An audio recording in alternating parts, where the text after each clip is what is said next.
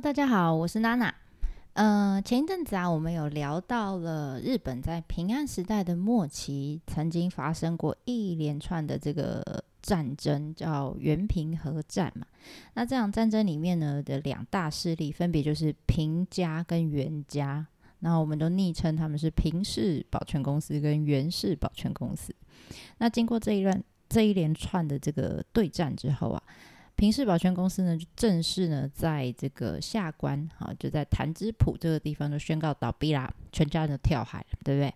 那另一方面呢，源氏保全公司呢，反而就是开始扩大它的经营范围，而且正式成了一个上市上柜的大企业啦。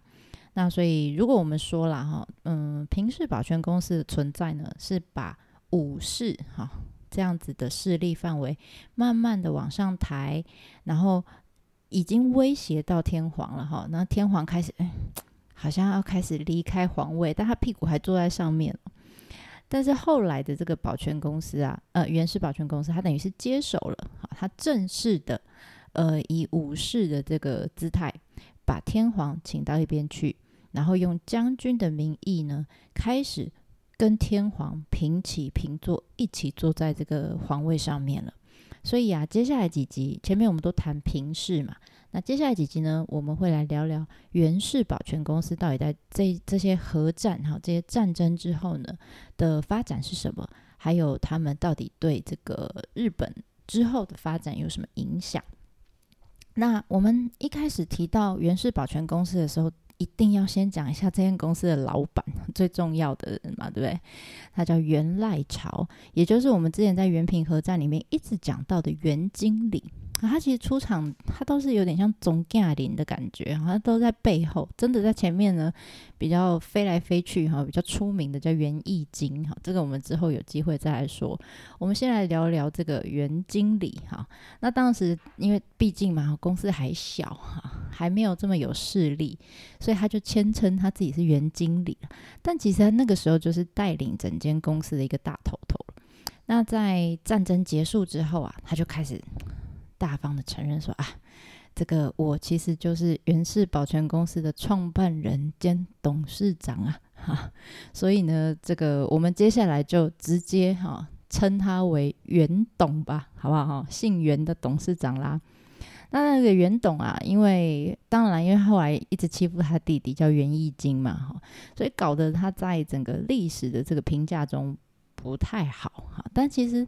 呃，如果撇除这一点，我们先不说的话，他其实是在日本整个历史长流当中不可缺少的一个关键人物，因为他对政治局势的变化非常的敏感，好，然后呢，他非常能掌握对的时机，而且他很有创意，他建立了一个制度，哈，叫幕府制度。这个制度呢，其实改变了长久以来日本哈，呃，用天皇这种天皇独大的这种政治体系。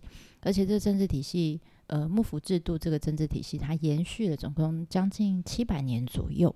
好，所以我们这次就先来谈谈这个。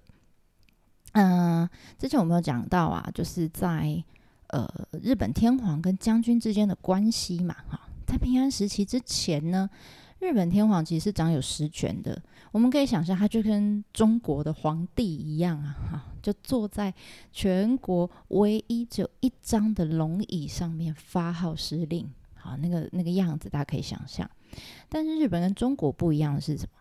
中国的皇帝的龙椅啊，人人都可以来抢，只要你做的不好，好，比如说你今天姓陈的皇帝当家，那如果呢你做的不好，明天可能就会被姓王的给拉下来，对不对？那平民百姓也不会觉得，嗯，很奇怪，他们觉得合情合理啊，只要你做的，你坐上去。然后你做得好，我还会给你应得的这个尊重跟支持。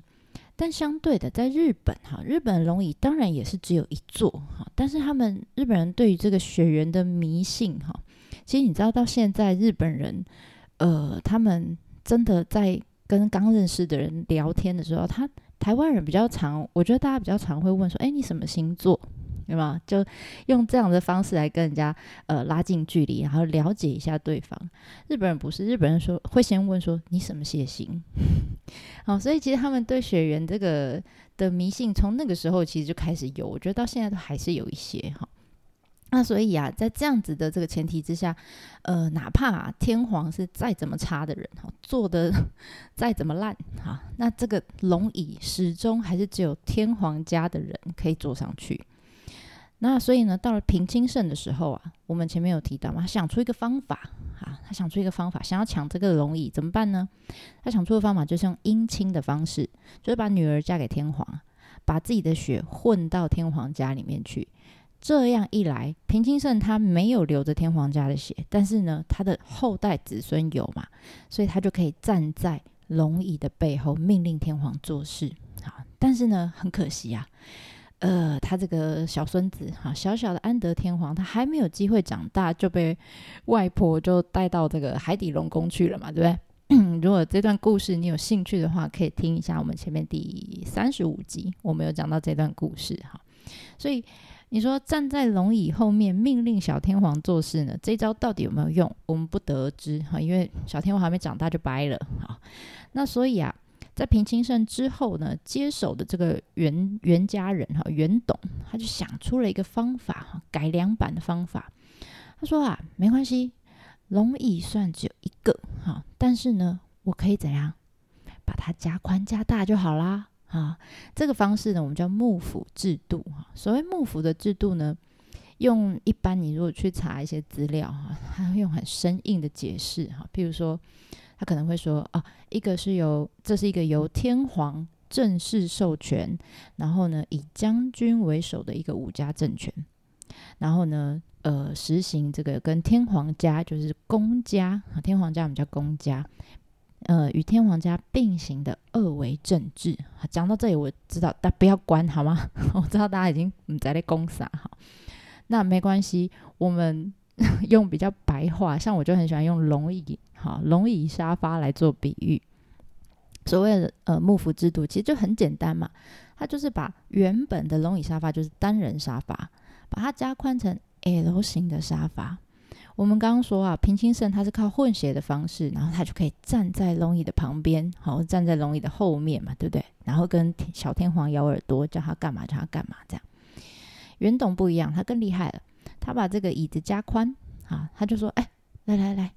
天皇，你坐旁边，啊，你坐 L 型的旁边，哦，我坐中间，我们两个一起坐在龙椅上面，因为他他知道啊，不可能把天皇拉下椅子来嘛，所以唯一的方式就是跟他一起坐在龙椅上，好，那只要呢他坐在龙椅上，大家就会听话了，那天皇怎么办？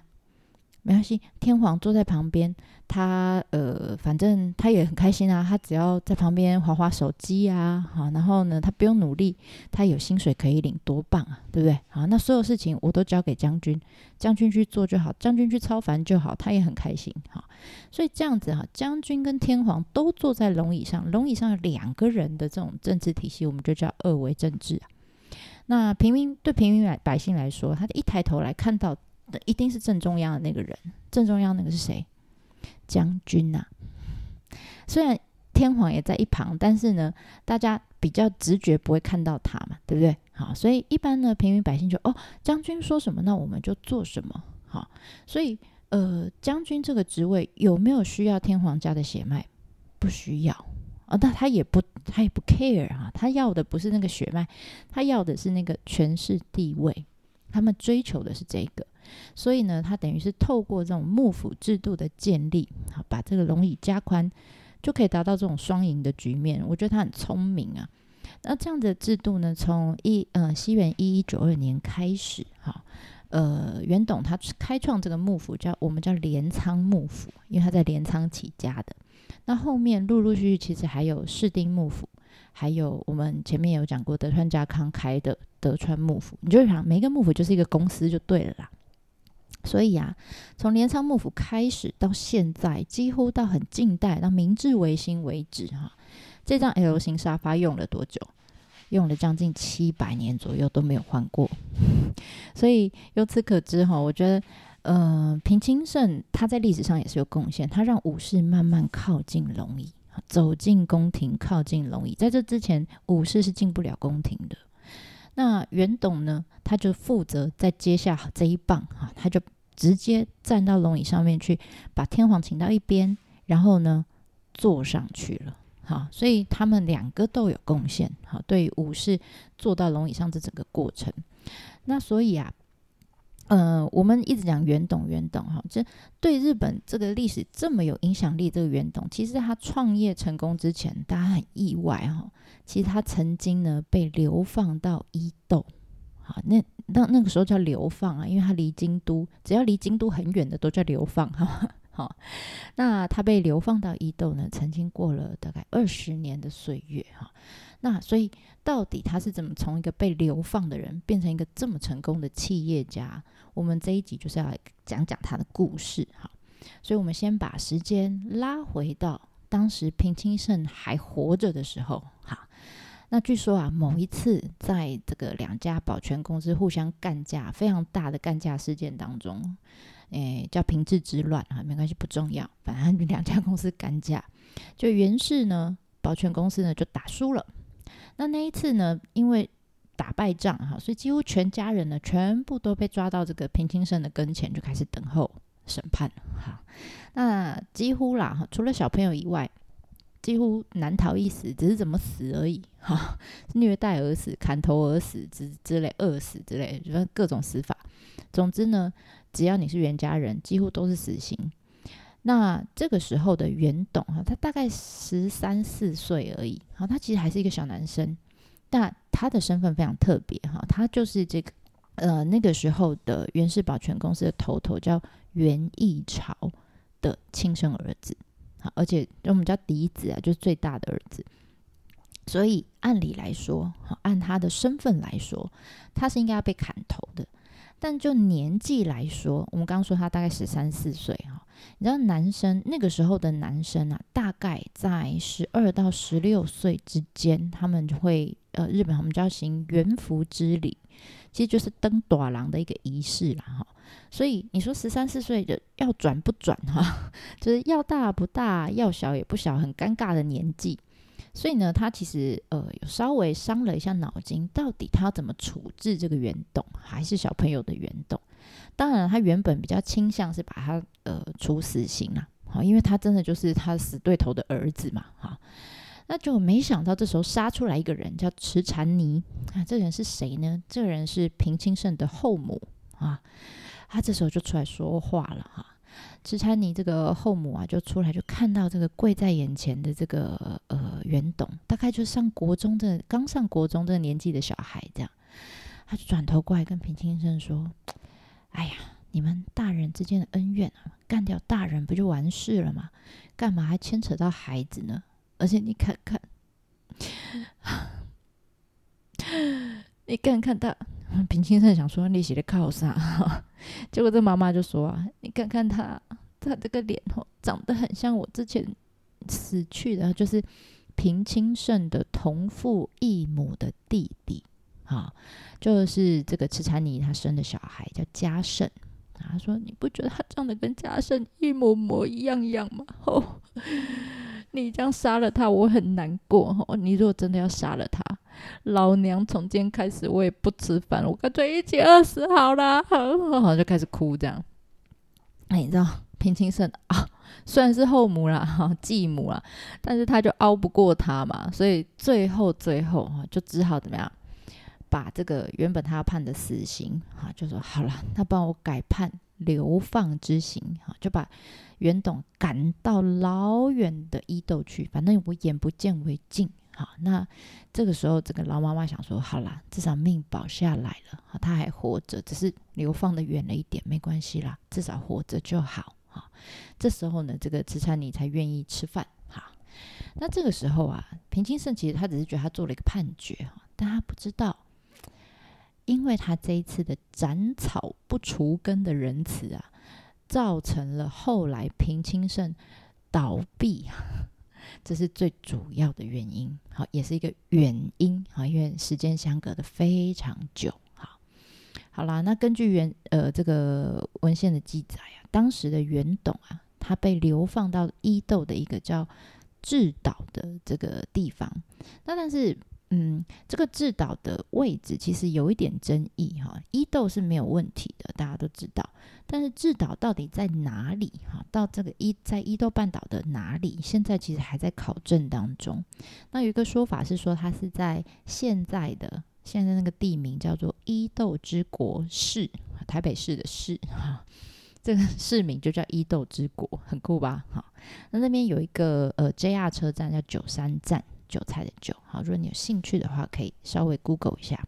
如果你看地图，你就会发现，哎，这里明明就是一般，看起来就是一般的平地啊，不是岛啊，怎么叫治岛啊？哈，那有考古学家认为啦，他说，呃，因为这边以前是呃守野川的旧河道，好，那治岛呢，其实就是这河流当中的其中一个沙洲，没有错。那但是你也知道，沙洲这种地形有时候变来变去啊，不一定。所以到底治岛是不是一个岛？不确定，但我们非常确定的是，治岛就是一个离当时的这个政治中心的京都啊非常远的一个地方。所以你看看啊，如果你是远董的话，这么小的年纪，十几岁，那你全家人都被杀光了啊，你就会觉得他已经很可怜了，还要被流放到这么远的地方。如果是正常人的话，或是如果是你的话，哈，有些人可能就从此就一蹶不振，对不对？有些人觉得干脆我也自杀算了，反正我全家人都死光了，对不对？好，那这个时候的袁董他没有他没有选择自暴自弃啊，他凭借着一股非常强大的信念，什么信念呢？他说没关系，我会长大，你会老，OK，所以总有一天啊，我要找你呃报这个杀父之仇。就这样子，凭靠着这样的信念呢，加上一些小心机、小运气，他整整耐心等了二十年。二十年之后，他才开始启动他这个复仇计划。那很有趣的是，他在这里被流放二十年哈，但是有关他被流放的这个生活，在历史上面并没有很详细的记载。详细记载的是什么呢？是他的恋爱史，为什么很特别哈？因为他很厉害，他专门呢，他交女朋友专门都挑那个看守他的人的女儿下手啊。如果他是个犯人的话，专门找那个狱警的女儿来谈恋爱啊，非常奇怪，对不对？很好玩，因为当时啊，平清盛当然他把他流放到这么远哈，他看不到嘛，哈，他为了怕这个袁董在伊豆这边乱搞啊，趴趴走，所以啊，当然。他是犯人啊，所以他就那个时候平清盛就派了这个算是平氏保全公司比较长期的合作伙伴哈，也就是在当地的伊豆的那个地方的呃武武武士哈，然后也是当地的豪族哈，武吉郎啦哈，一个叫做伊东清右的人来监视他。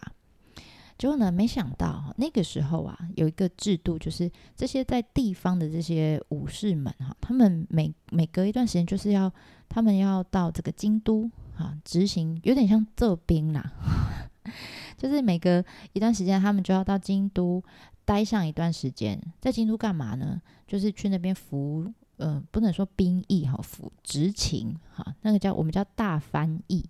什么意思呢？就是去那边看守他们的，可能是呃呃天皇住的地方啦，好，或者是那些他们管的一些寺庙啦等等，就是跟天皇有天皇家好，跟这些呃皇宫贵族们他们的领地，好，等于是当警卫就对了啦。好，那有时候通常这一去可能就是三年，啊，三年才会回到自己呃原本的住的地方。好啦，就有一次啊，某一次轮到这个伊东清右啊。他要去京都执勤的时候，这个时候袁董就出现了。他知道老那个大人不在家哈，所以他就趁机呢跟他的女儿叫八重姬搞上了啊。然后呢搞上就算，还真的生了个儿子叫千鹤丸。好啦，结果没想到三年过后，伊东清佑哈这个老丈人回来之后，一回伊豆看见，哇靠！我莫名其妙多了一个外孙、啊，我从来没看过。我女儿还没结婚，怎么有个外孙？而且呢，这个女儿跟女儿搞上的对象，居然是我看管的犯人，居然是袁董。光想到这，他就气炸了，好像 气到高血压了。莫名其妙多了个女婿，搞什么哈？而且二来呢，呃，这个女这个孙子啊，这个外孙的爸爸就是这袁董嘛。身上流的就是袁家人的血液啊。那其实，在当时那个氛围，其实是平家人掌权，就平氏保全公司是比较有权势的哈。所以呢，如果哈这件事情让平家的人知道，那不得了哈，这是大大忌哈，可能会影响到整个家族的。所以啊，当下二话不说哈，伊东青友也不管这个外孙是不是亲生的，他直接把他杀了，然后扔到河里去。然后还下令，但女儿她不会杀了哈，女儿是自己的女儿。然后呢，杀了外孙之后，还下令要追杀这个袁董。你直在搞西给那搞我女儿，对不对？就是爸爸当然很生气呀、啊。但是呢，还好还好哈，这三年来袁董呢就跟这个小舅子的感情还不错哈，所以呢，这小舅子就赶快哈，就有点算是保护他，就通知袁董就说：“快快快快，你赶快跑，你赶快跑哈。”然后，然后我要跑到哪里去啊？哈，小舅子说：“不，不然这样，你你你跑到另外一个叫北条时政的家去。这北条时政是谁呢？一样啦，也是负责看管这个监视袁董的一个当地的有钱人，哈，当地的这个武士。然后呢，他有一个身份很有趣，他跟袁董一样，也是伊东青祐的女婿，就另外一个女儿的老公就对了。”所以换句话说，哈，很好玩。那个时候对伊东青祐来说，他被一个他承认的女婿，就是北条时政，哈，然后呢，在自己的儿子就小舅子的牵线之下，然后呢，把他不承认的女婿就袁董，哈，就藏匿起来。所以你看，他这三个后辈都忤逆他，有没有？所以我在想，他应该是一个不太尊。不太受后辈尊重的长辈哈，要不然怎么大家都背着他做坏事，对不对？Anyway，反正逃到了这个北条时政家之后啊，照理说他应该跟他同辈，对不对？就没想到，你知道袁董有多厉害？他逃过去之后，开始转移目标，把目标转向哪里？转条转向北条时政的三个女儿，而且还去打听哦。他说：“哎，北条时政有三个女儿，哪一个比较正？” 然后呢，结果就到处问啊，就听人家讲说：“哎呀，这个老二跟老三都是恶女啊，可就是邪恶的恶哈，邪恶的恶都是恶女，意思就是很凶恶啊。所以啊，里面比较这个温柔贤淑的，大概就是长女了。不过她最老，最老也大概二十一岁哈，二十一岁。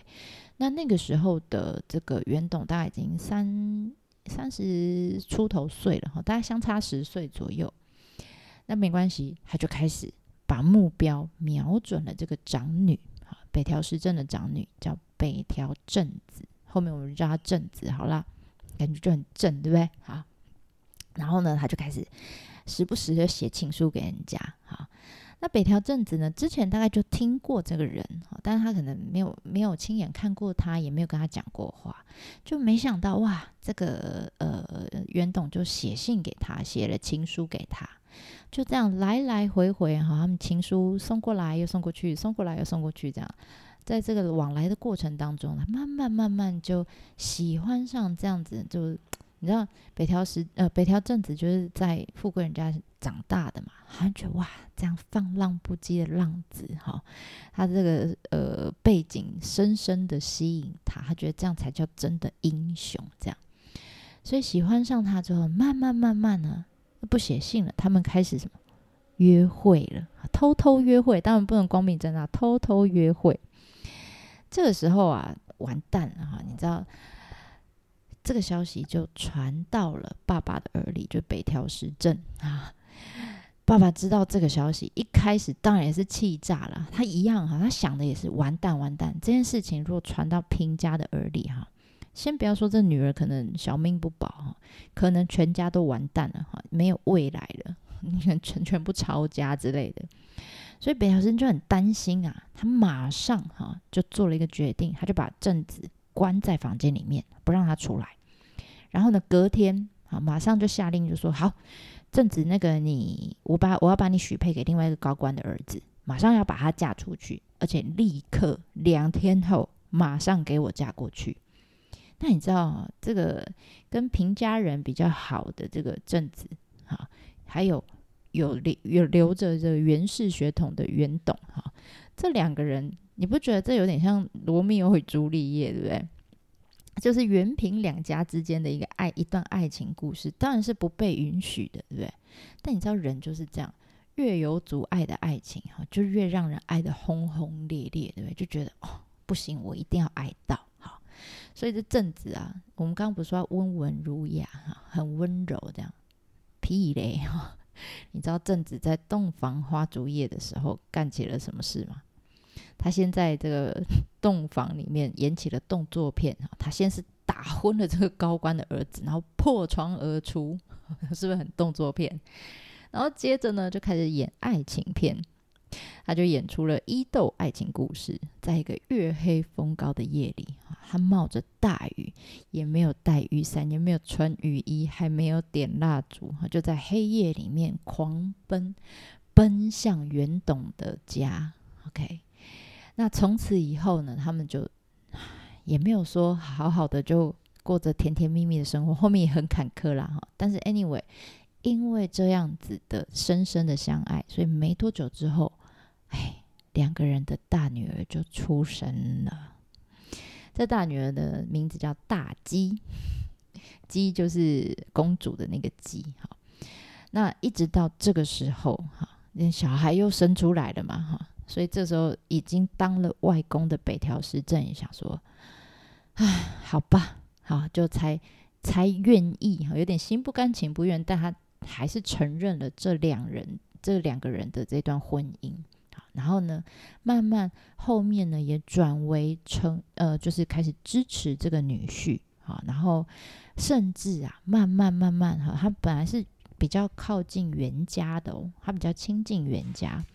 但是呢，在这之后，因为呃自己的女儿家，呃，他本来是比较支持平家，然后因为女儿，sorry，我家的猫，啊，我刚刚讲到什么？哦，他本来比较支持平家，但是因为自己的女儿嫁给了源家的人，好，所以他慢慢慢慢呢，他就转为支持这个源董，甚至在后面呃源平合战当中呢，他还提供了一系列的协助。那附带一提啊，还记得吗？我们刚刚讲，原本他有个源董有个旧爱叫八重姬，对不对？生了一个小孩，但是被杀掉了，好，被丢到河里了。这个八重姬知道啊这个消息之后，就知道正子跟源董结婚之后，他就很难过的跳河自尽了。好，这是一个很悲伤的故事。哈，Anyway。那我们刚刚讲到北条时政会有这样子的转变哈，你说为什么他原本支持平家，后来改成支持源家哈？有些人认为就是很单纯啦，其实就是呃，只是因为他就很他就是爱他的女儿嘛，那他支持他的女儿，所以你你爱谁我就帮我就帮谁这样。那但是我觉得比较有说服力的另外一个理由，应该是当时政治上的考量哈，因为呃这两个人结婚的那一年。啊，是西元一一七七年，刚好哈，还记得我们之前在三十二集，如果你有兴趣的话，可以去听一下。呃，之前我们在三十二集有讲过，那个时候呢，刚好就是有人开始起身摇旗呐喊，说我们要推动瓶子倒了的计划。啊，意思就是说反这个平家的这个势力，这些声音慢慢开始出来了。那这时候北条时政呢，他应该就是嗅到这个风向开始改变的这种气息，所以啊，他才会毅然决然说：“好啊，我要开始转变我的立场，开始从协助原家呃协助平家转为协助原家。”那我觉得历史其实就是这样哈，每一个呃选边站的决定都会影响到自己这个家族未来可不可以永续的生存下去。我们现在看，可能觉得，哎，你就是墙头草哈。可是，在那个年代，为了生存哈，他们觉得墙墙头草并不可耻哈。重点在于你有没有押对宝而已。那这样的道理，其实一直到后来的战国时代，或是哼，可能到现代哈，现在就政治嘛，现在不打仗，但是现在有政治党派，对不对？哈，我觉得到现在其实还是一个很不变的真理啦。好，所以。那相对的，对这个呃袁董来说，哈，因为他被流放这么多年，他所有的家人，哈，真的都被大那时候大人都被杀掉了，所以他能找到的人手，他在 LINE 上面找的人手，其实跟他的年纪都差不多，甚至全部都比他小。所以第一个他很缺人呐、啊，然后再来他缺钱嘛，缺资源啊，缺兵啊，啊，那这个时候呢，在他老丈人的协助下，其实刚好就是他需要的，好，就是他需要的。所以我觉得，呃，不管是对北条时政来说，对袁董来说，他们是互相需要，然后也互相彼此利用，好，这是很微妙的一个关系。OK。